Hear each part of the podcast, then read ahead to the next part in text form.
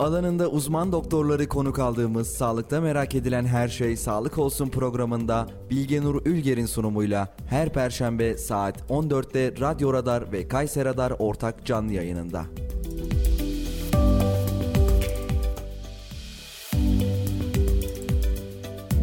Bilgenur Ülger'in sunumuyla Sağlık Olsun başlıyor.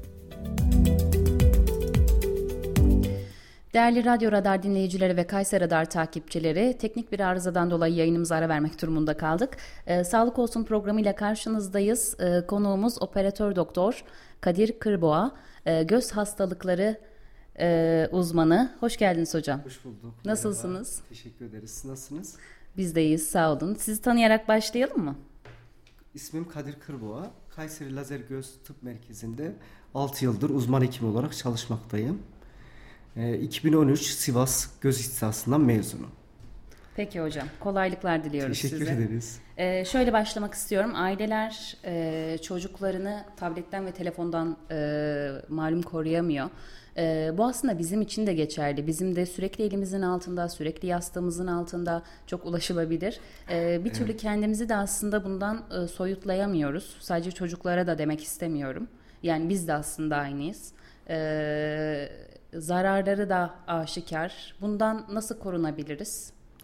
Öncelikle e, telefon, tablet, bilgisayar çocuklar üzerine ne etkisi oluyor onu söylemekte fayda var. Uzun süre ekrana bakmak çocuklarımızda gözlük derecelerinin artmasına neden olmakta. Mevcut gözlük derecelerinin daha da büyümesine neden olmakta.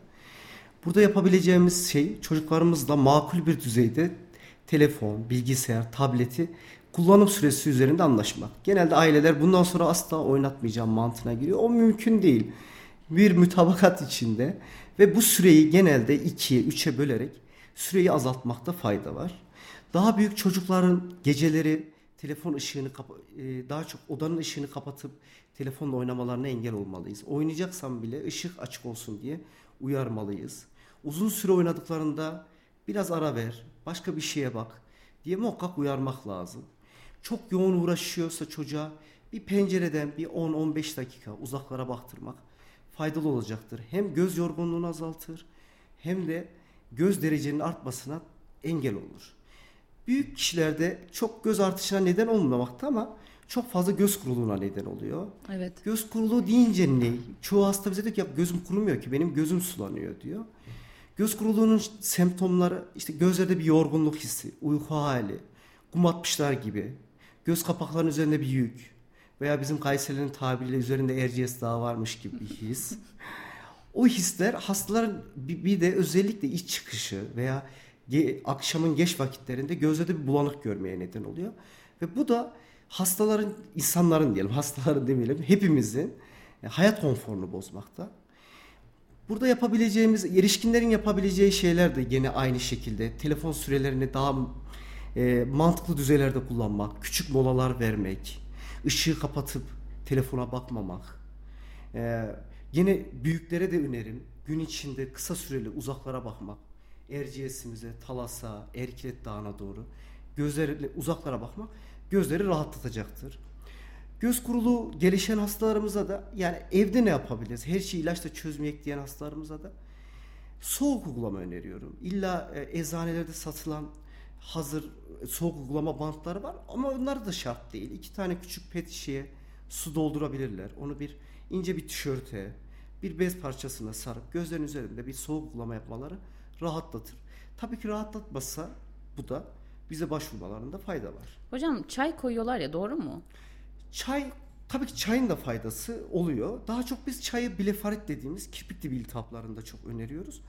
E ama blefarit de kuru gözü tetikliyor. Çay pansumanı kesinlikle evet güzel. Faydalı da olur.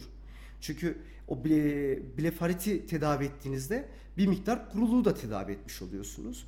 Yanlış bir tedavi değil. Ama şeyi uyarıyorum yani tam çay tedavisi evet ama gözüme limon sıktım diyen hastalarımız var. Yani limondan bir fayda beklemiyoruz. Yani canlı Gözleri bir parlatır dokuya falan, yalan mı? as- asit bir canlı bir dokuya asit dökülmez yani o çok e, as- sarımsak bunlar mantıklı şeyler değil. Ama çay pansumanı evet. Soğuk uygulama evet. Ha bunun dışında bol su içmenin çok ciddi faydası var. Gün içinde çay, suyu bol içmekte fayda var. Her ne kadar kendim de yapamazsam çayla su aynı şey değil. Gün içinde su içmeliyiz. Ee, göz kuruluğumuzu da azaltıyor. E, bir de şey var hocam. e, araya gireceğim. özür Yok buyurun. Çok estağfurullah önemli ben girdim. Klimalar. Klimayı mümkün oldukça az kullanmak lazım. Araçlarda da az kullanalım. Mesleği şoförlük olan arkadaşlar camı açtıklarında özellikle kendi taraflarındaki camı değil de diğer taraftaki camı açsınlar ki rüzgar da kuruluğu daha çok arttırıyor. Arabada mümkün oldukça klimayı az kullanmak eee, çok önemli. Ofislerde çalışanlar da klimayı sürekli çalıştırmamaları eee, çok faydalı oluyor ki çoğu kişi de bunu tecrübe etmiştir. Klimada Evet. göz kuruluklarının arttığının çok farkına varmıştır. Ve en önemlisi ve e, üzücü bir şey bazı kişiler için üzücü olabilir. Kapalı ortamda sigara içmi, içilmesin. Genel olarak içmi, içilmesin. de Bunun sigara- göze zararı var evet, mı? sigara da göz kuruluğunu arttırıyor. İçiliyorsa açık havada içilmesinde fayda var. Hmm. E, yetişkinlere tekrar döneceğim ama hocam bir de şey diyorlar e, havuç. Havuç göz için çok faydalı. Yani bu gerçek mi? Ee, yok hocam o e, havuçun bir havuç be, bir yani A vitamini ama biz sürekli havuca yüklenmemizin bir anlamı yok. Birçok gıdada A vitamini var. Ama sorunuzu şöyle değiştirirsek şayet göz sağlığı için hangi vitaminler veya ne yemeliyiz diye sorarsanız en temel besinimiz balık. Balık, balık. Omega 3 hem kalp sağlığı için çok iyi hem göz sağlığı için. Özellikle ileri yaştaki sarı nokta hastalığı dediğimiz görme seviyelerinin ciddi düştüğü hastalarda sarı nokta gelişimini ciddi oranda azaltıyor. Ne diyorlardı hocam ona halk Omega arasında? 3'ler Tavuk hastalığı mıydı bir Yok şeydi? sarı nokta diyorlar. Sarı Sarı nokta. nokta. O da biyoloji kitaplarında biz çocukken fobaya sarı nokta diyorlar. Evet doğru diyorlar. Hastalık o bölgede çıkıyor. O bölgenin hastalığı. Biz doktorlar hastalarımız daha iyi anlasın diye öyle deyince güzelce yerleşti toplum içinde sarı nokta hastalığı. Ee, peki hocam e, sürekli bilgisayar başındayız. Ee, bakmak durumundayız. Senkronu sağlamak işte e, görüntü ve ses e, senkronu sağlamak durumundayız. Yani sürekli dinlemek ve izlemek zorundayız. Ee, akşam eve gidince de işte takip etmek ne girilmiş nasıl girilmiş bakmak durumundayız e, diye bakalım. Ee, biz ne yapacağız? Ee, onlar da bazı önlemler gene e, çalıştığı ofiste klimayı az kullanması bir. E, klima yoktur ama kış aylarında kaloriferlerin üzerine bir su koymak. Odanın nemini arttırmak. Bu bir artı. Bilgisayarın başında arada küçük de olsa bir kalkmak. İş gereği kalkamıyorsak gözlerimizi şöyle 2-3 dakika bir kapatmak. Bir de belki de en önemlisi tarif edeyim. Bilgisayar tam karşımızda olmasın. Bilgisayar seviyesi biraz daha aşağıda olsun. Ya da koltuğumuzu biraz kaldıralım. Nedeni şu. Tam karşımızda olduğumuzda şu kadar bir alan açık oluyor. Daha bir geniş bir yüzey kuruyor. İkincisi e, seviye düşünce daha az bir alan da açık kaldığı için daha az bir kuruluk oluyor. Seviyeyi biraz düşürebiliriz. Genelde hastalarıma söylüyorum ama onu yapmak biraz kişisel bir özellik. Relax bakalım yani. Dünyanın en önemli şeyine bakmıyoruz. Hata olacaksa gene olacak. Çünkü ben sizinle şu anda konuşuyorum. Gel şu anda heyecandan kırpma sayım artmıştır ama genelde 6-12 kez göz kapağımız kırpılıyor. Ama konsantrasyonu çok abarttığımızda kırpma refleksini baskılıyoruz. Kırpma refleksi de tabii ki gözün yüzeyini kurutuyor. Daha Azalması böyle bakıyoruz. kurutuyor. Yani relax olmak da lazım. Yani muhasebeci arkadaşlar hocam çok dikkatli olmam lazım. Bir şey değişmiyor yani hata gene olacaksa olacak veya bir kontrol daha fazla yaparsınız. Evet. Ee, bu peki mavi filtreli e, gözlükler için ne diyorsunuz? Mavi filtreli gözlükleri ben özellikle bankacılara, muhasebecilere öneriyorum ama rutinde bütün hastalara önermiyoruz. Ee, beyaz ışığın içindeki kısa dalga boylu mavi ışık evet gözü çok ciddi anlamda yoruyor. Ee, gözlerde ağrı, yanma, batma, kaşıntı şikayetlerini daha fazla arttırıyor. Yani mavi filtreli gözlükler tercih edilebilir. Yani bazen e, iş gereği sürekli bilgisayar başında kullanıyor. Geliyor iş derecesi yok. E, diyorum ki suni gözyaşlarının çoğunu kullanmış çok fayda görmüyor. Bir mavi kaplama bir gözlük deneyelim diyorum. Evet e, her hastada yani her kişide yüzde yüz başarı yakalayamıyoruz ama çoğu hasta hocam bu gözlükle rahatladım diyebiliyor. Evet. Diyor ben de diyelim. çünkü kullanmıştım. Ee, O göz çevresindeki kızarıklığı ve e, yorgunluğumu, göz yorgunluğumu almıştı. Çok iyi geldi bana. Onun için özellikle onu sordum. Ee, peki e, çocuklar, çocuklarda anne baba e, göz derecesinin artmaması için ne yapması gerekir? E, bir kez ekrandan uzak tutmak lazım. Televizyon ekranını kastetmiyorum. Televizyon izleyebilirler çocuklar.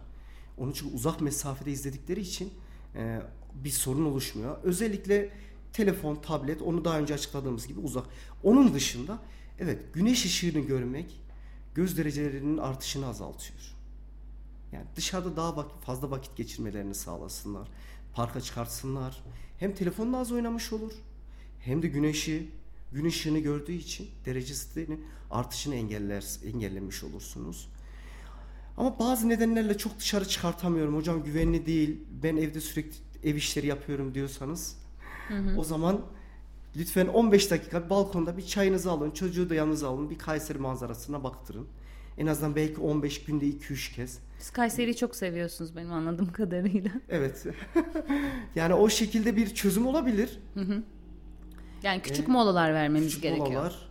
Ee, evet e, yani çocuğun sürekli yakına bakmasına engel olmalıyız. Sürekli yakında oyuncaklarla bile oynaması çok arttırıyor. Yani özellikle biraz daha bir gezdirmek, bir dışarıda bir parkta dolaştırmak, bisikletle oynamasına izin vermek, parklara çıkartmak e, hem çocuğun telefondan uzaklaşmasını sağlayacak hem de göz derecelerini azaltmış olacak.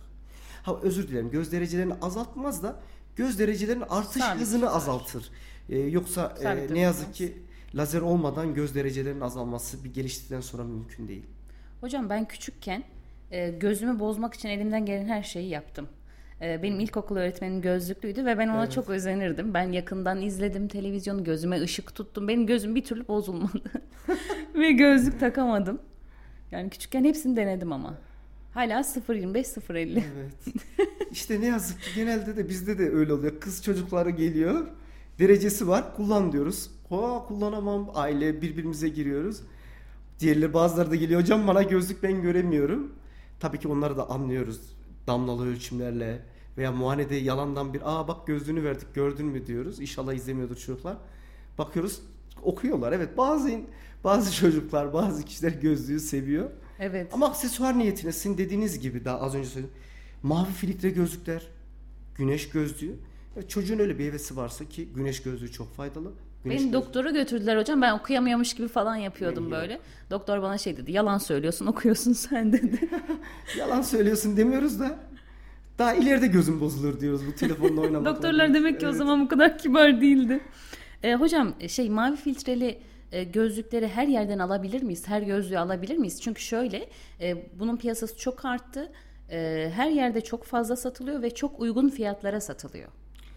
Yok güneş gözlüklerinin yani gözlüğü e, yani çok e, reklam gibi demeyelim de yani ekmeği nasıl fırından alıyorsanız süt- yani gözlüğü de optikçiden almanız lazım. E, güneş gözlüğü. Belki mavi kaplama gözlükleri çok bulmak zor dışarıda ama güneş gözlükleri her yerde var. Elbise satan bir mağazada karşıma çıkıyor. İlginç bir şey. Niçin satıyorlar? Evet, güneş evet. gözlüğünün ultraviyole özelliği iyi mi? E, kalınlık, cam materyali önemli mi? Bunları bilmek lazım. E bunu halk olarak e, bilmemiz mümkün değil. Gözcü bir arkadaşıma dedim yani TSE onayı olan olsa alsalar olur? Yok hocam da her şey TSE onayı yapılabilir. Boyup da yapabilirler. Aynen öyle. Onun için gözlükçüden almak lazım. Orada hastalar şey söylüyor. İlla hocam en pahalısını mı almam? Yok hayır yani ultraviyole özelliği iyiyse, materyali iyiyse e, yani illa en pahalı en iyidir diye bir şey yok. Sonuçta sizin aldığınız çerçeve çoğu zaman markaya para veriyorsunuz. Ya oradan dolayı takılmalarına gerek yok. Yani çok her bütçeye uygun sağlıklı güneş gözlükleri muhtemelen vardır. Yani vardır diye düşünüyorum.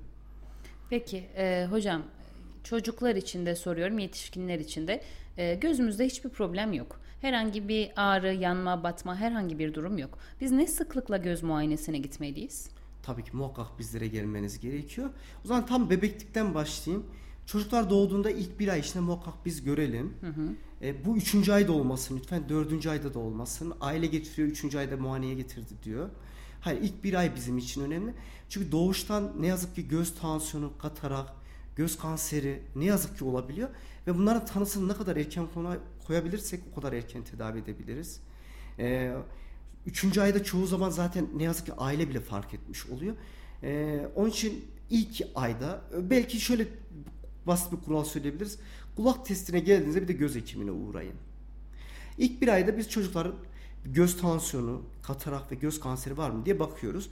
Aileler o ilk bir ayda hocam göz derecesi var mı, şaşılığı var mı diye soruyor. İlk bir ayda, ilk 6 ayda şaşılık var mı yok mu diye hiçbir yorum yapmıyoruz. Çünkü görme duyusu ancak bir 6. ayda belli bir düzeye geliyor. Onun için bir de 6 ayla 1 yaş arasında tekrar muhakkak görmeliyiz. O dönemde bir şaşılık muayenesi yapıyoruz. Göz derecelerini ölçüyoruz. Şu soru olmasın ya hocam çocuk çok iyi görüyor. Evet bir gözü iyi görüyor, diğer gözü iyi görüyor mu? Çünkü tembellik çıkabilir. Erken saplarsak tembelliği tedavi edebiliriz. Ama 7 yaşından 8 yaşından sonra ne yazık ki tembellik tedavisi başarılı değil. Bu 12-13 yaşlarından sonra ne yazık ki hiç tembelliğin tedavi şansı yok. Genelde bu çok sık soruluyor. Hocam gözümde tembellik var. Tedavi olabilir miyim? Yaş 30. Hayır ne yazık ki mümkün değil. Onu da şöyle kısaca e, sorunuzun dışına çıktım ama tembel olan göz değil, tembel olan beyin. Çünkü göz görmüyor. Göz sadece ışığı topluyor. Gözün beyin kafamızın şu bölgesindeki bölgeye iletiyor. Sizin orasındaki sinapslar gelişmediyse siz ondan sonra ne yaparsanız yapın. Öbür sağlam gözünüzü kapatsanız dahi tembellik tedavisi olmaz. Ya birçok tedavi seçeneği çıktı ama hiçbiri ne yazık ki çok başarılı olmadı. Nörovizyon, oküvizyon tedavileri. Onun için en güzeli en baştan e, düzenli muayeneler. Bir de 4 yaş 5 yaş arasında okul öncesi dönemde çocukları bir görüyoruz. Görmemiz şart. Onun dışında uzun bir şikayetiniz yoksa uzun bir boşluk dönemi olabilir. 45 yaşından sonra göz tansiyonu çok önemli. Göz tansiyonu ancak muayene olursanız fark ediyorsunuz. Hiçbir belirtisi olmuyor. Genelde bir göz bir gözden önce gidiyor. Genelde çoğu hasta ya biz nasıl saplıyoruz? Aa hocam ben yakın gözü almaya geldim. O esnada göz tansiyonunu fark ediyoruz. Ve tedaviye başlıyoruz. Veya ne yazık ki hocam benim bu gözüm görmüyor diyor. Muayene ediyoruz. Artık şöyle diyoruz. Bunu koruyalım. Diğer gözü de koruyalım. Çünkü göz tansiyonunda kaybettiğiniz sinir liflerini geriye getiremiyorsunuz. O görme, o kaybettiğiniz görme orada kalıyor.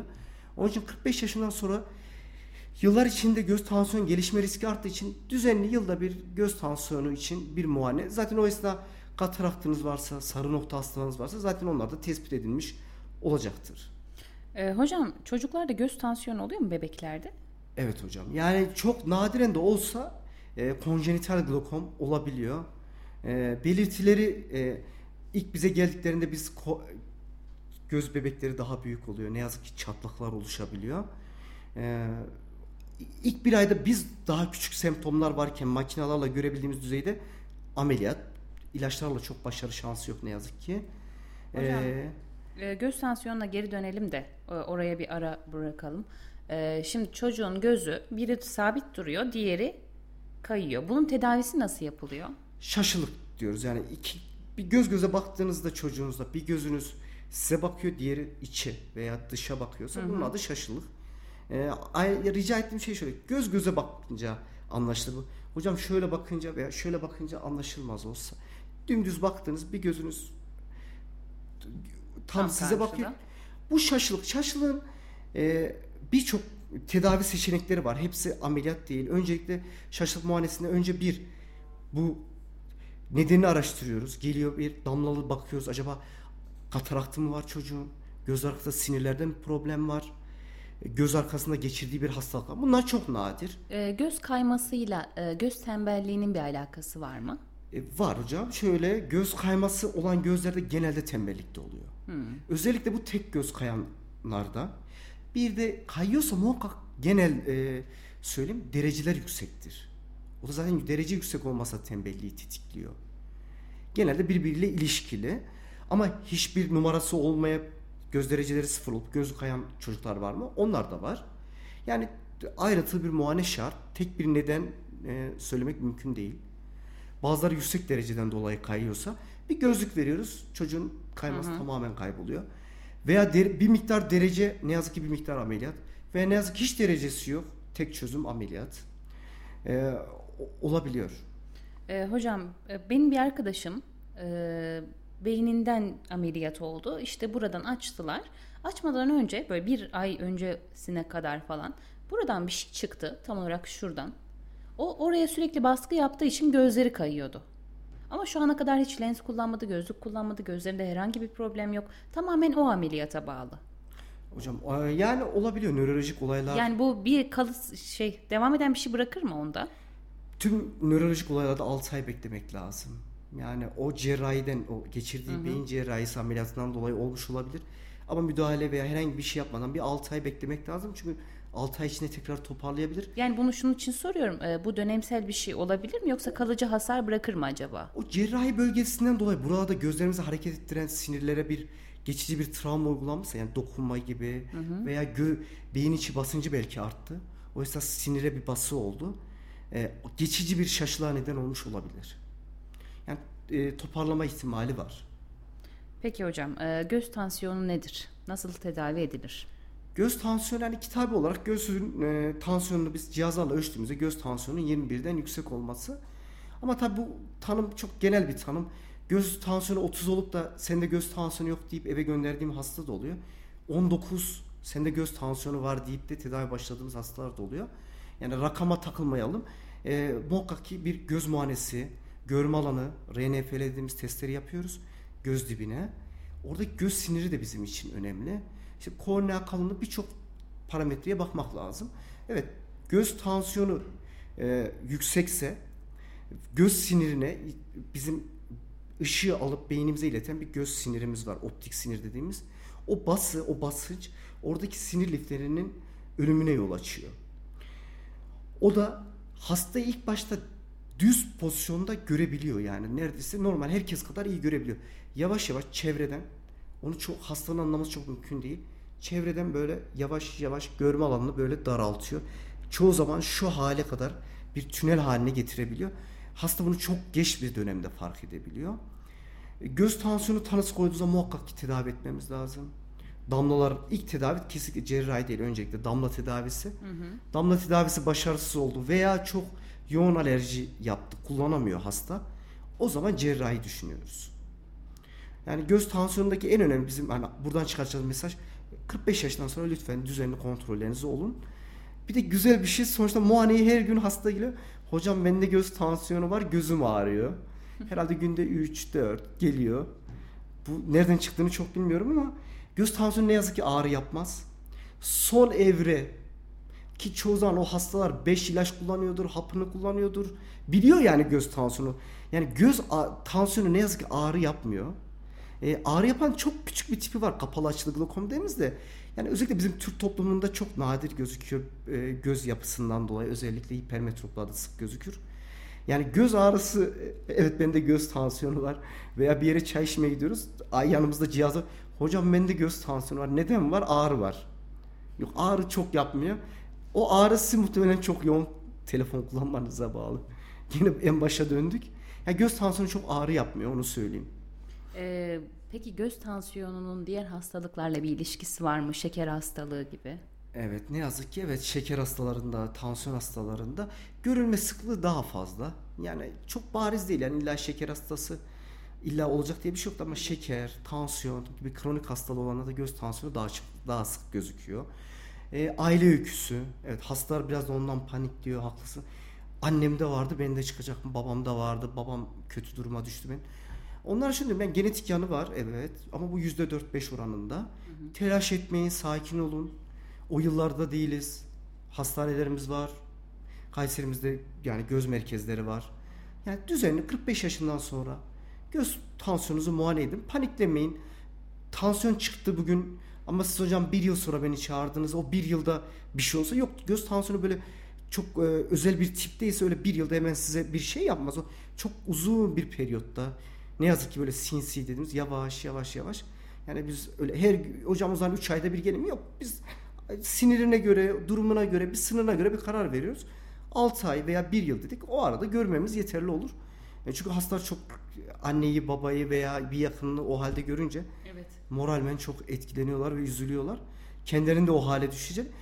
Yani öyle bir şey düzenli kontrollerin olduktan sonra öyle bir şey çok e, beklemiyoruz yani. Sonuçta tanı konduktan sonra da o hasta grubu diğer hasta grubuna yani hiç örneği olmayan hasta grubuna veriyorsun ilacı. E, hocam ben göz tansiyonu kullanmadım ne? Bu iş ilaç bana yaramadı. Veya hiçbir şeye faydası yok.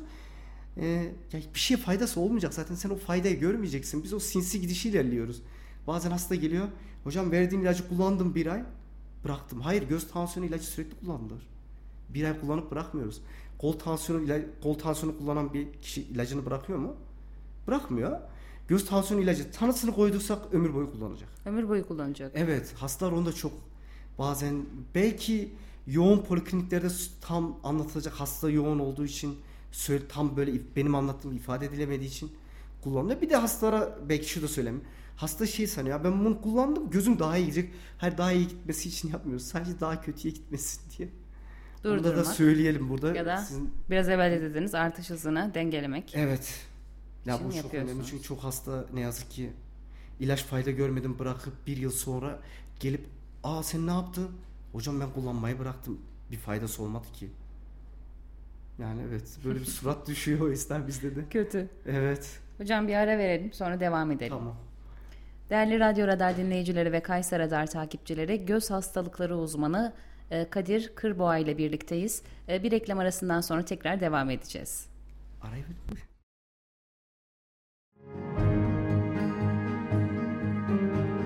Şimdi reklamlar.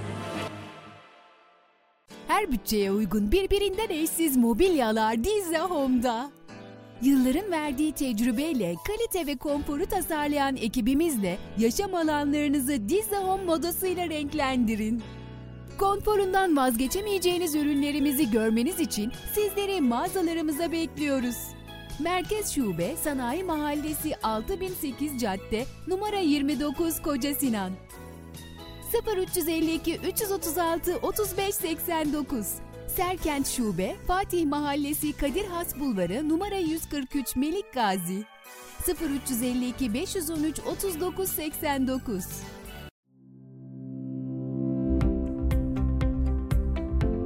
SMT Otomotiv 7 gün 24 saat kaza müdahale ekibi ve çekici hizmetiyle her zaman yanınızdayız. Tüm kaporta işlemleri, boya, mekanik, plastik tampon tamiri, şase düzeltme, pastacıyla, far parlatma, boya koruma ve daha fazlası SMT Otomotiv'de. Kasko ve sigorta anlaşmalı servisimizle hasar takip ve tespit hizmetleri hızlı ve güvenilir bir şekilde hizmetinizdedir. Adres Yeni Sanayi Şeker Kısmı 15. Sokak No 8 Kayseri. Telefon 0532 250 46 35.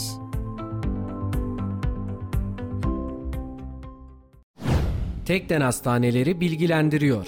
Öksürük atakları, balgam çıkarma ve nefes darlığı, göğüs ağrısı yaşıyorsanız siz de koa hastası olabilirsiniz. Vakit kaybetmeden doktorunuza başvurunuz. Tekden Hastaneleri bilgilendirdi. Sorgun Belediyesi 2. Kitap Fuarı kitap aşıklarını bekliyor. Onlarca yayın evi, seçkin eserler ve değerli yazarları sizlerle buluşturacağımız Sorgun Belediyesi 2. Kitap Fuarı 19 Mayıs Cuma günü kapılarını açıyor. 7'den 70'e bütün kitap aşıklarını davet ediyoruz. Kitaplarla dolu bir dünya keşfetmek için fuarımıza uğramayı unutmayın. Sorgun Belediyesi 2. Kitap Fuarı 19-28 Mayıs tarihleri arasında Sorgun Şakir Efendi Şehir Meydanı'nda sizleri bekliyor. Kitap ve kırtasiye ihtiyaçlarınızın hepsi uygun fiyatlarla Vizyon Kitap Evi'nde. İlk öğretim ders kitapları, AYT, TYT hazırlık kitapları, güncel kitaplar, dünya klasikleri, çeşit çeşit kırtasiye ürünleri ve çok daha fazlası Vizyon Kitap Evi'nde. Vizyon Kitap Evi, Meysu Outlet'te. Dağtekin İnşaat 12 yıllık tecrübesiyle huzuru ve mutluluğu inşa etmeye devam ederken sizlere depreme dayanıklı yapılarımızla güven veriyoruz. Erkilet bölgesinde bade konakları 4, 5, 6, Seyrani yükselen konutları, şehir hastanesi bölgesinde hastane konakları, Yavuzlar Mahallesi Dağtekin Konağı projelerimizle yüzlerce aileye yuva yapıyoruz. Erkilet bölgesinde yer alan villa projelerimiz İnceada Villaları 1, 2, 3 ile doğanın kapılarını sizlere aralıyoruz. Siz de bu projelerde yerinizi almak, Dağtekin'le yuva sahibi olmak için acele edin. Adres Sümer Mahallesi Erkilet Bulvarı numara 22 Taksim A Koca Sinan. Telefon 0352 220 çift 011 0533 652 çift 045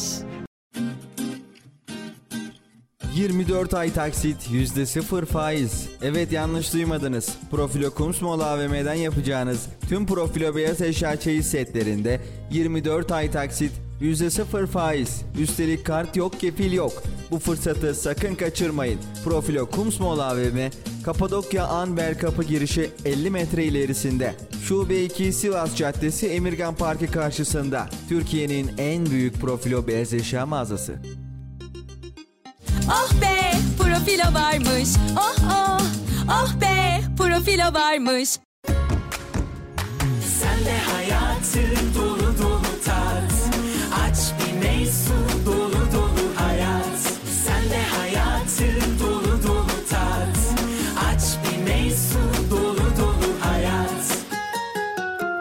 imza düşünün.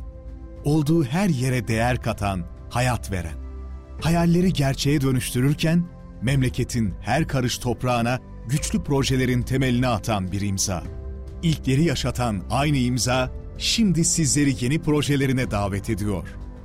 Bu imzayı tanıyorsunuz. Çünkü 5 yıldır olduğu her yerde farkını yaşıyorsunuz. En iyisini isteyenler için değeri her geçen gün artan yaşam projeleri Grup Avenir güvencesiyle Yozgat ve Kayseri'de. Koca Sinan Belediyesi'nden sınır tanımayan teknoloji festivali başlıyor. Gençlerin eğitimleri sürecinde edindikleri bilgiyi beceriye dönüştüren kodlama ve robotik şenliği Koca Fest. 23, 24, 25 Mayıs'ta Kadir Has Kongre Merkezi spor salonunda gerçekleştirilecek yarışma için ayrıntılı bilgi kocafest.com'da. Haydi gençler, geç kalmayın. Koca Fest başlıyor. Reklamları dinlediniz.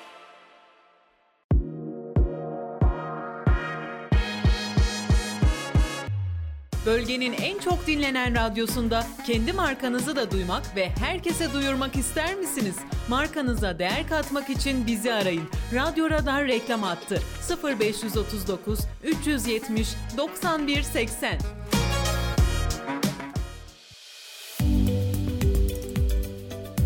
Bilge Nur Ülger'in sunumuyla Sağlık Olsun devam ediyor.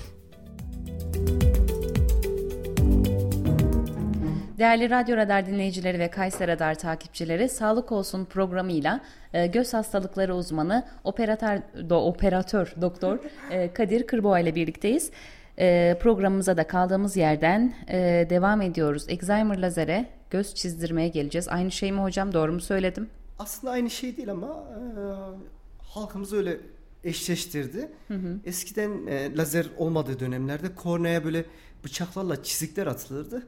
O numaralar öyle düşürülmeye çalışıldı ama yaklaşık 20-30 yıldır bu yöntemler kullanılmıyor. Tamamen Alzheimer lazer Hı hı. kullanılıyor. Çizme dediğimiz tabir ama o yıllarda kaldığı için e, herkes öyle biliyor. Yani göze herhangi bir çizik attığımız yok. O Çok dönem genelde- bıçakla çizik yapılıyordu. Evet, şu an şu anda lazer yapılıyor. yapıyoruz. Tamam. E, peki gözlük mü lens mi? Gözlük mü lens mi? Alzheimer lazer. Alzheimer lazer mi? Güzel soru. Önce tabii ki on- e, 18 yaşından önce mecburuz gözlük kullanmaya. Çünkü lazerin bir yaşı var. Hı hı. 18 yaş bitmeden, göz dereceleriniz durmadan e, lazer olmanız mümkün değil. Önce gözlük mü, e, lens mi? Lensi kullanacaksanız, kurallara uyacaksanız kullanabilirsiniz. Yani aileler çok korkuyor. Çocuğum lens kullanmasın, gözü şöyle olur, Evet. böyle olur. Hayır öyle bir şey demek mümkün değil. E, lens kullanmak evet bir enfeksiyon riski oluşturuyor ama gözlük kırılıp gözünüze de girebilir. Ama lensi lütfen kurallara uygun kullanacaksanız kullanın. Kural ne? Sabah elinizi yıkayın takın. Akşam elinizi yıkayıp çıkartın. Ama her akşam bunu çıkartın. Ve lütfen e, ekonomik olsun diye süresi geçmiş lensi. Lenslerin ortalama süresi bir ay. 3 ay, 4 ay kullanmayın. 1 ay, hadi 1 ay, 1 hafta ev, geç bunu söylemeyelim. E, yasal değil. 1 ay geçmesin. Bir ayın sonunda lensinizi e, atıp yeni bir lens kullanın. Bunlara dikkat ettiğiniz müddetçe lenste büyük bir oranda bir problem e, çıkmayacaktır. Ama e, şöyle bir etkisi var. Uzun süre lens kullanınca muhakkak ki lens göz kuruluğunu arttırıyor ve alerjiyi arttırıyor. Lensi bırakmak zorunda kalıyorsunuz. O durumda gözlük veya Alzheimer lazer bir seçenek olarak karşımızda duruyor. Bu soru yani tam net bir cevap gözlük mü lens mi? Benim kendi pratiğimde birinci tercihim gözlük. Düzgün kullanacağına inanıyorsa ve gözlük kullanmak istemiyorsa lens. Ee, kötü lens kullanıyorsa o hastalara kesinlikle şunu söylüyorum. Böyle lens kullanıyorsan kesinlikle lazer olacaksın veya gözlüğünü kullanacaksın. Kötü lens kullanmak ne demek? Akşamları lensini çıkartmıyorsa. Öyle bir soru vardı hocam. Ben de onu arıyorum şu an. Takipçi sormuş. Kötü, kötü evet yok. Bir, Bazen unutuyorum. Ben öyle yatıyorum. Zararı var mı diye sormuş. Kesinlikle zararı var ama şimdi şöyle bir şey oluyor. Bazı toplumda bazı insanlar ben bir ay çıkartmıyorum bir şey olmadı. Bir, geçen bir öğretmen hastam diyor hocam diyor biz 3 ay kullanıyoruz. Yani şimdi bu sizde bugün olmadı ama yarın bir şey olmayacağı anlamına gelmiyor. Lense bağlı gelişecek enfeksiyonlar çok ciddi enfeksiyonlar oluyor. Bazen ne yazık ki tedavi seçeneğini yani tedavi iyi cevap da veremeyebilir. Çok ciddi problemlere kalıcı görme kayıplarına yol açabilir. İleride lazer olmanıza da engel olabilir. Yani kötü kullanım bu. Yoksa aman hocam ben bununla işte iş yerine gidebilirim. Gidebilirsiniz. Çok toz toprak var. Yani kafanızı bir toza sokmadığınız müddetçe çok bir şey olmaz yani o ortamda. Kötü kullanım dediğimiz tekrar söylüyorum. Lütfen her akşam çıkartın. Lensin süresi bir ay. Ekonomik bir şey yaptığınızı düşünüyorsunuz ama uygun değil. Onların içinde bir oksijen, su oranı var. Onlar bir ayın içinde ciddi oranda azalıyor ve gözünüzün korneasını beslemiyor. Ve böyle kötü kullanmak lensi daha kısa süre kullanmanıza neden oluyor. Mesela çoğu hasta, mesela lensi çok birçok insan ömür boyu kullanamaz. Elinde sonunda çoğu hasta lens alerji yapıyor. Ve siz bu süreyi daha da kısaltmış oluyorsunuz. Ee, peki yine bir takipçi sorusu. Gözlerimin biri büyük, biri küçük. Bunun için ne yapabilirim? Ee, evet çok acaba e, biri büyük Neden biri küçük tozu mu acaba? kastediyor? Göz kapak düşüklüğünü mü kastediyor? Ee, ya birçok yani Birçok sebebi Evet, yani olabilir. o çok- O yüzden biraz daha açık yazalım. evet lütfen. Ee, gözlük kul- kullanmayı sevmiyorum ve bu yüzden lens takıyorum ama ileride göz ameliyatı olamazsın diyorlar. Bu doğru mu? Ee, kes, doğru değil. Yani lensi e, birçok e, lazer yaptığımız hastaların %50'si lens kullanan hastalar. Onlardan ricamız bir gün önceden lens çıkartıp muayeneye gelmeleri. E, muayeneyi tekrar yapıyoruz. Göz yapısı uygun mu? Çok önemli. Numaraları da durmuşsa lazer yapabiliyoruz. Evet bir e, lazerle ilgili bir lens gözüm lens kullandım. Ko- Korneam inceldi. Lazer olamam. O bilgi doğru değil. Evet lens kullanmak korneanın en ön üst kısmı olan epitel tabakasına bir incelme yapıyor ama bizim zaten epitel tabakasına bir müdahalemiz yok. Yani orası bizi engellemiyor. Sadece lensi e, kısa süreli çıkarttığımızda o bizim kornea topografisi dediğimiz göz yapısını anladığımız lazer uygun mu değil mi dediğimiz testlerde bazen yanlış sonuçlar çıkartıyor. Biz onun için özellikle lensini çıkart gel diyoruz. Yoksa lens kullanan bir kişi göz yapısı uygunsa çok rahatlıkla lazer olabilir. Ee, lens kullanıyorum. Gözlerimin derecesi yüksek daha da yükselir mi? Lensin kendisi gözlük lens veya gözlük kullanmak göz derecesini ne azaltır, ne arttırır, ne durdurur. Öyle bir etkisi yok. Yani lens kullandım daha yavaş mı azalacak? Yok hiçbir etkisi yok. Yani öyle bir etkisi olamaz. Ya Peki- bu mesela gözlüklerde de derece artırıyorlar ya. e, bu tamamen daha iyi görebilmek için Evet. değil mi? Yani bu bunu asla durduran ya da artıran bir şey değil. değil değil kesinlikle değil. Ben şey diye düşünmüştüm yani şöyle e, gözlüğün derecesi belirli bir seviyede bırakıyoruz. E, işte her artırıldığında aslında gözlerin daha çok bozulmuş oluyor. Ama artırılmasıyla bunun alakası yok. Siz de doğru düşünüyorsunuz. Bu e, pandemi döneminden sonra gözlük derecelerini nasıl azaltırız diye birçok çalışma yapılıyor. Özellikle Çin'de çok hasta da çok olduğu için. Çünkü 2030-35'lerde çocukların e, oran benim %40-50'sinin gözlüklü olacağı düşünüyor. Çünkü en programın başında bahsettiğimiz gibi sokağa çıkmamak, güneş ışığı görmemek e, gibi. Acaba az gözlük numaralarını böyle eksik verelim. Bazen hala bazen görüyorum ne yazık ki çocuğun gözlüğünü mesela bir derece az 0.50 bir derece az verilmiş. Evet. Arkadaşlar vermiş. E, artışını engel çocuk okulda göremiyor geri düzeltiyorum. Ya da yani genelde fazla verilmiyor da düşük veriliyor. Yani çalışmada gösterilen öyle bir şey yok yani. E, yani çocuğa boş yere bizim bir e, fazla bir eksik vermemiz çocuğun bunun, bunun zararı olur mu acaba? Mesela yüksek vermeniz gerekiyor. 2 numara, 2 numara vermeniz gerekiyor ama hani siz e, Açıkçası bunun bir çalışması olamaz. Çünkü niye yüksek verelim? Yani yanlış bir şeyi yüksek vermemek lazım. E, yüksek vermeyelim yani. Onu ben hiçbir hastama yüksek vermiyorum. Ben gerekeni veriyorum. Çok çünkü Yok yüksek derken zaten gereken hani altında veriyor bazı arkadaşlar dediniz ya. Evet. Altında vermenin zararı var mıdır? ya bir zarar zararı şu çocuk görmüyor. Yoksa numaranın artışına engel olmuyor. Sadece çocuk görmüyor. E, yani bir faydası olmuyor çocuk. E, bir- en başta konuştuğumuz şeylere dikkat edilmesi lazım. Ekran ve dışarıda gezdirme. Yani yoksa eksik vermenin bir artısı olmuyor. Peki e, gözümde lensle uyuyorum bir zararı olur mu demiş cevapladık Evet. bunu olur. E, renkli lens ve şeffaf lens arasında fark var mıdır? E, renkli lens e, göze daha çok zarar verir mi? Yok kullanımla alakalı yoksa bir fark oluşuyor. Herhangi bir durum yok. E, Excimer lazerden devam edelim. E, sorularımız yine gelirse hocama sorarız. Excimer lazer biz hangi derecelere kadar düzeltebiliyoruz? Ee, 10 dereceye kadar miyopu, 6 dereceye kadar astigmatı, 6 dereceye kadar hipermetropu düzeltebiliyoruz. Ama her e, Excimer lazer e, şeyi söylemek lazım. Tek bir yöntem değil. Şu anda dünyada yani 4 yöntem var. 4 yöntem Hastanemizde de var. Söylersek kısaca bilgi vereyim yöntemler kısa. PRK lazer, e, no touch, Hı hı. ve e, en son e, olan yöntemimiz smile lazer. PRK lazer de gözün en üstünde bir tabaka var. O tabakayı soyuyoruz. Lazeri yapıyoruz. Ne yazık ki iki gün bir ağrısız oluyor. Bazı hastada az, bazı hastada çok. Ama beş gün evde istirahat ediyor. O internette gördüğünüz lazer oldum, çok ağladım falan da bu PRK olan yöntem. Numaranın düzelmesi ortalama 20-25 günü ve bir ay buluyor. Bir de no taş lazer var. Ee, PRK lazerden fazla bir farkı yok. O epiteli biz kazıyorduk. Burada sadece lazer o aşamayı da yapıyor.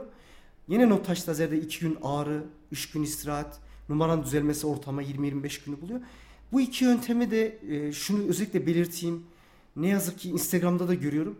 İkisinde de ne yazık ki sınır, kitabi sınır 5. Evet her zaman belki arabayla bir yere gidiyorsunuz 90 yazan yere yüzde giriyorsunuz ama 120 ile girmiyorsunuz. Lütfen 8-9 derecelere yaptım deyip görüyorum. Yani yok PRK not taş lazer 5, 5,5 toplam miyoplara yapılabilir ama miyop artı astigmatlara 12-13 derecelere yapmıyoruz lütfen. Ee, bunu özellikle belirteyim bir grup anlayacaktır onu. Yani 15 dereceye PRK yapmıyoruz. Ee, çünkü Ne size az 15 önce derece? söyledim. Ha, güzel bir soru sordunuz. 15 dereceye lazer yapıyorum. Yap, yok öyle bir şey yok. Lazerin üst sınırlarını size söyledim 10 derece. Miyopta e, astigmatta 6. Yani 15 derece diye bir numara yok yani. Çünkü şey değil. Orada başka yöntemler var. Mesela fakikiyol dediğimiz e, farklı bir yöntem. Lazer değil, egzamer lazer değil. Farklı bir yöntem yapılıyor. Çünkü öbür siz- o konuya girmem. Yani o çok yüksek numara. Bu, sınırları bu. Aylasik dediğimiz yöntem var. Orada bir çoğu hastanede bir korneada bir e, kaldırıyor musunuz hocam kapak? Evet. Korneadan bir doku kaldırıyoruz. Lazerimizi yapıyoruz. Geri üzerine koyuyoruz. Bir gün istirahat ediyorlar. Ertesi gün normal hayatlarına başlıyorlar. Smile lazer Aylasik'ten farklı olarak Aylasik e, nasıl açık bir safra kesesi ameliyatı gibi düşünün. Smile lazer laparoskopik gibi kapalı bir teknik. İkisine de bir gün sonra istirahat. Bir gün istirahat, ertesi gün normal hayata başlıyorsunuz. Smile lazerin artısı şu. İkisi de diyeceksiniz ki bir gün istirahat. Niçin getirdiniz o zaman Kayseri? Smile lazerde biraz daha az göz kuruluğu oluyor. Gözün anatomisini daha iyi koruyor. Bazı risk faktörleri takdir edersiniz her işlemin bir riski var. E, riskler çok çok daha düşük olduğu için smile lazer. Siz sormadınız ben söyleyeyim. Hastalar hangi yöntem en iyisi diye soruyor. Öncelikle birinci cevabı gözünüzde hangi yöntem uygunsa en uygun odur. Yani mesela smile lazeri hipermetrop hasta yapamıyorsunuz. O zaman en iyi yöntem aylasik. Ee, bir örnek olarak veya bir derece miyopunuz var. Hocam e, mı olayım smile ben o durumlarda sadece ikisini tercih. Yani orada maddi durumun, istirahat durumun kendine göre veya gireceğin özel bir sınav var mı? O durumda oraya karar veririm ama 6 derece miyop geldi, 7 derece miyop geldi. O hastaya diyorum ki haydi sana PRK yapmıyorum. Smile ya da aylasik. Ama diyorum birinci tercihim smile diyorum. Yani en iyi yöntem evet gözünüze, derecesine, lazerden önce çektiğimiz o e, filmdeki kornea kalınlığınıza e, gibi faktörlere bağlı. Ee, peki hocam gözlüğü de bıraktık, lensi de bıraktık. Ee, lazer ameliyatı olduk. Ee, sonra tekrardan bu derecenin yükselme gibi bir durumu var mı? Evet çok sık sorulan bir soru. Ya ne yazık ki yüzde yüz yoktur demek mümkün değil. Zaten yoktur desem bile birçok kişi çevresinde arttığını söylüyor. Bir eski yöntemlerdeki e, yapılan yöntemlerde artış daha fazlaydı. Wavefront dediğimiz yöntem ki şu andaki modern cihazların çoğunda var. Wavefront teknolojisi eklendikten sonra tekrarlama oranı bir miktar daha düştü. E, yani numaranın durduğunu güzelce bir emin olduktan sonra evet tekrar tekrarlayabilir ama düşük bir orandır. Yine o numaralara yani o rahatsız edecek numaralara ulaşması çok mümkün değil. E, değildir. E, evet düşük ihtimal de olsa evet İkinci var. kez olabilir mi bu ameliyat? Bu da aynen ikinci kez aynı birincide hiç lazer yapmamış hasta gibi tekrar kornea filmini çekeceğiz. Göz yapısına tekrar bakacağız. Yapacağımız işlem bizim için önemli olan e, lazer ne? Bir e, sonuçta bizim için estetik bir ameliyat değil mi? Gözlükten, lensten kurtarıyoruz. Çünkü Hastanın e, göz sağlığını bozmadan izin veriyorsa tekrar lazer yapabiliyoruz. Yani e, yaptığımız hastalar daha önceki başka yerlerden yapılmış hastalarda tekrar lazer yaptığımız hastalarımız var. Peki hocam ben sorularımı bitirdim. Takipçi sorularına geri dönüyorum. Ee, göz kapağı estetiği kaç günde iyileşir? Göz kapağı estetiği.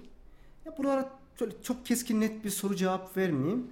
Göz kapağı estetiği yaptığım için şöyle söyleyeyim.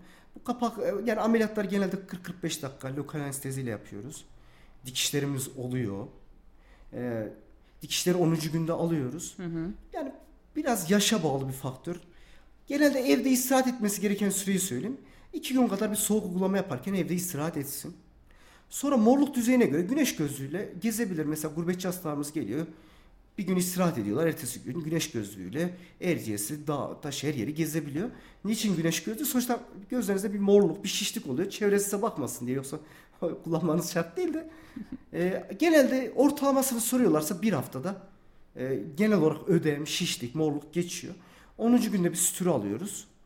E, genelde böyle ama tam istediğimiz düzeye ulaşması böyle şeklinin hoşumuza gitmesi tabii ki bir, bir buçuk ayı buluyor. Yani bi- bizim de içimize sinmesi, bu şişliklerin inmesi. Hı hı. İyileştikten sonra da biraz süre. izlerin daha da kaybolması, o doğallığı yakalamamız evet bir, bir buçuk ay bulabiliyor. Ee, peki astigmat düzelir mi? Evet, astigmat düzelir. Bu e, hastalarda da çok soruyor. Sanki Alzheimer sadece miyoplara yapılıyor gibi. Genelde lazer yaptığımız hastalarda ben yani çok nadiren astigmatsız hasta gördüm. Gene zaten astigmat miyop birlikte oluyor. Hipermetrop astigmat birlikte oluyor. Yani Alzheimer lazer yaptığınızda astigmat da düzeliyor. Yani o ayrı bir hastalık gibi değil. Ee, yani as, Alzheimer lazer uygun yöntemle astigmatı düzeltir. Peki son sorumuz. Ee, sabahları uyanınca lensi taktığımda gözlerimde aşırı bir yanma ve kızarıklık oluyor. Ee, geri çıkarmak zorunda kalıyorum. Bunun sebebi nedir? Yani tek bir neden söylemek çok mümkün değil ama lensiniz bir kez sadece çapı uygun mu? Sıkı bir lens kullanıyorsanız gözünüze ciddi bir baskı yapacaktır. O da sizde kuruluğu da artacak. Göze baskı yaptığı için korneayı da rahatsız edecektir. Ondan dolayı da olabilir. Değiştirme süresi Veya etkiler mi? kuruluğunuz vardır, göz kuruluğunuz. Lens de kuruluk yap. Lens kullanmak da göz kuruluğunu arttırır. Ondan da oluyor olabilir. Birincisi e, ve belki o marka size uygun değil. O arkadaş mesela önceki bir başka bir marka bir denesin. Veya bize bir gelsin bir çapı uygun mu? Çünkü bu sadece her hastaya 8.4 veya 8.5 değil de sonuçta o korneanın üzerinde lensin ko, lens korneanın üzerinde hareket etmeli. Yani sabit durmamalı. Sıkı durursa rahatsız eder. O da olabilir. Yani bir muayene edip- Birden fazla sebebi olabilir. olabilir. Peki hocam teşekkür ederim. Ben teşekkür ederim. Ağzınıza sağlık, ayağınıza sağlık. ederiz. Eklemek istediğiniz bir şey var mı? Tüm izleyicilere iyi günler diliyoruz. Sağ olun. Başka programda görüşmek üzere. Görüşürüz. Yine davet edelim sizi. Yine bekleriz. Olur. Değerli Radyo Radar dinleyicileri ve Kayser Radar takipçileri, e, bugün göz hastalıkları uzmanı e, operatör doktor e, Kadir Kırboğa'yı ağırladık. Ben tekrar katılımlarından dolayı teşekkür ediyorum. Sonraki hafta başka doktorlarımızı ağırlayacağız. Başka konuları değerlendireceğiz. Tekrar görüşünceye dek iyi günler diliyorum. Sağlıklı günler diliyorum. Hoşçakalın. Bilge Nur Ülger'in sunumuyla Sağlık Olsun sona erdi.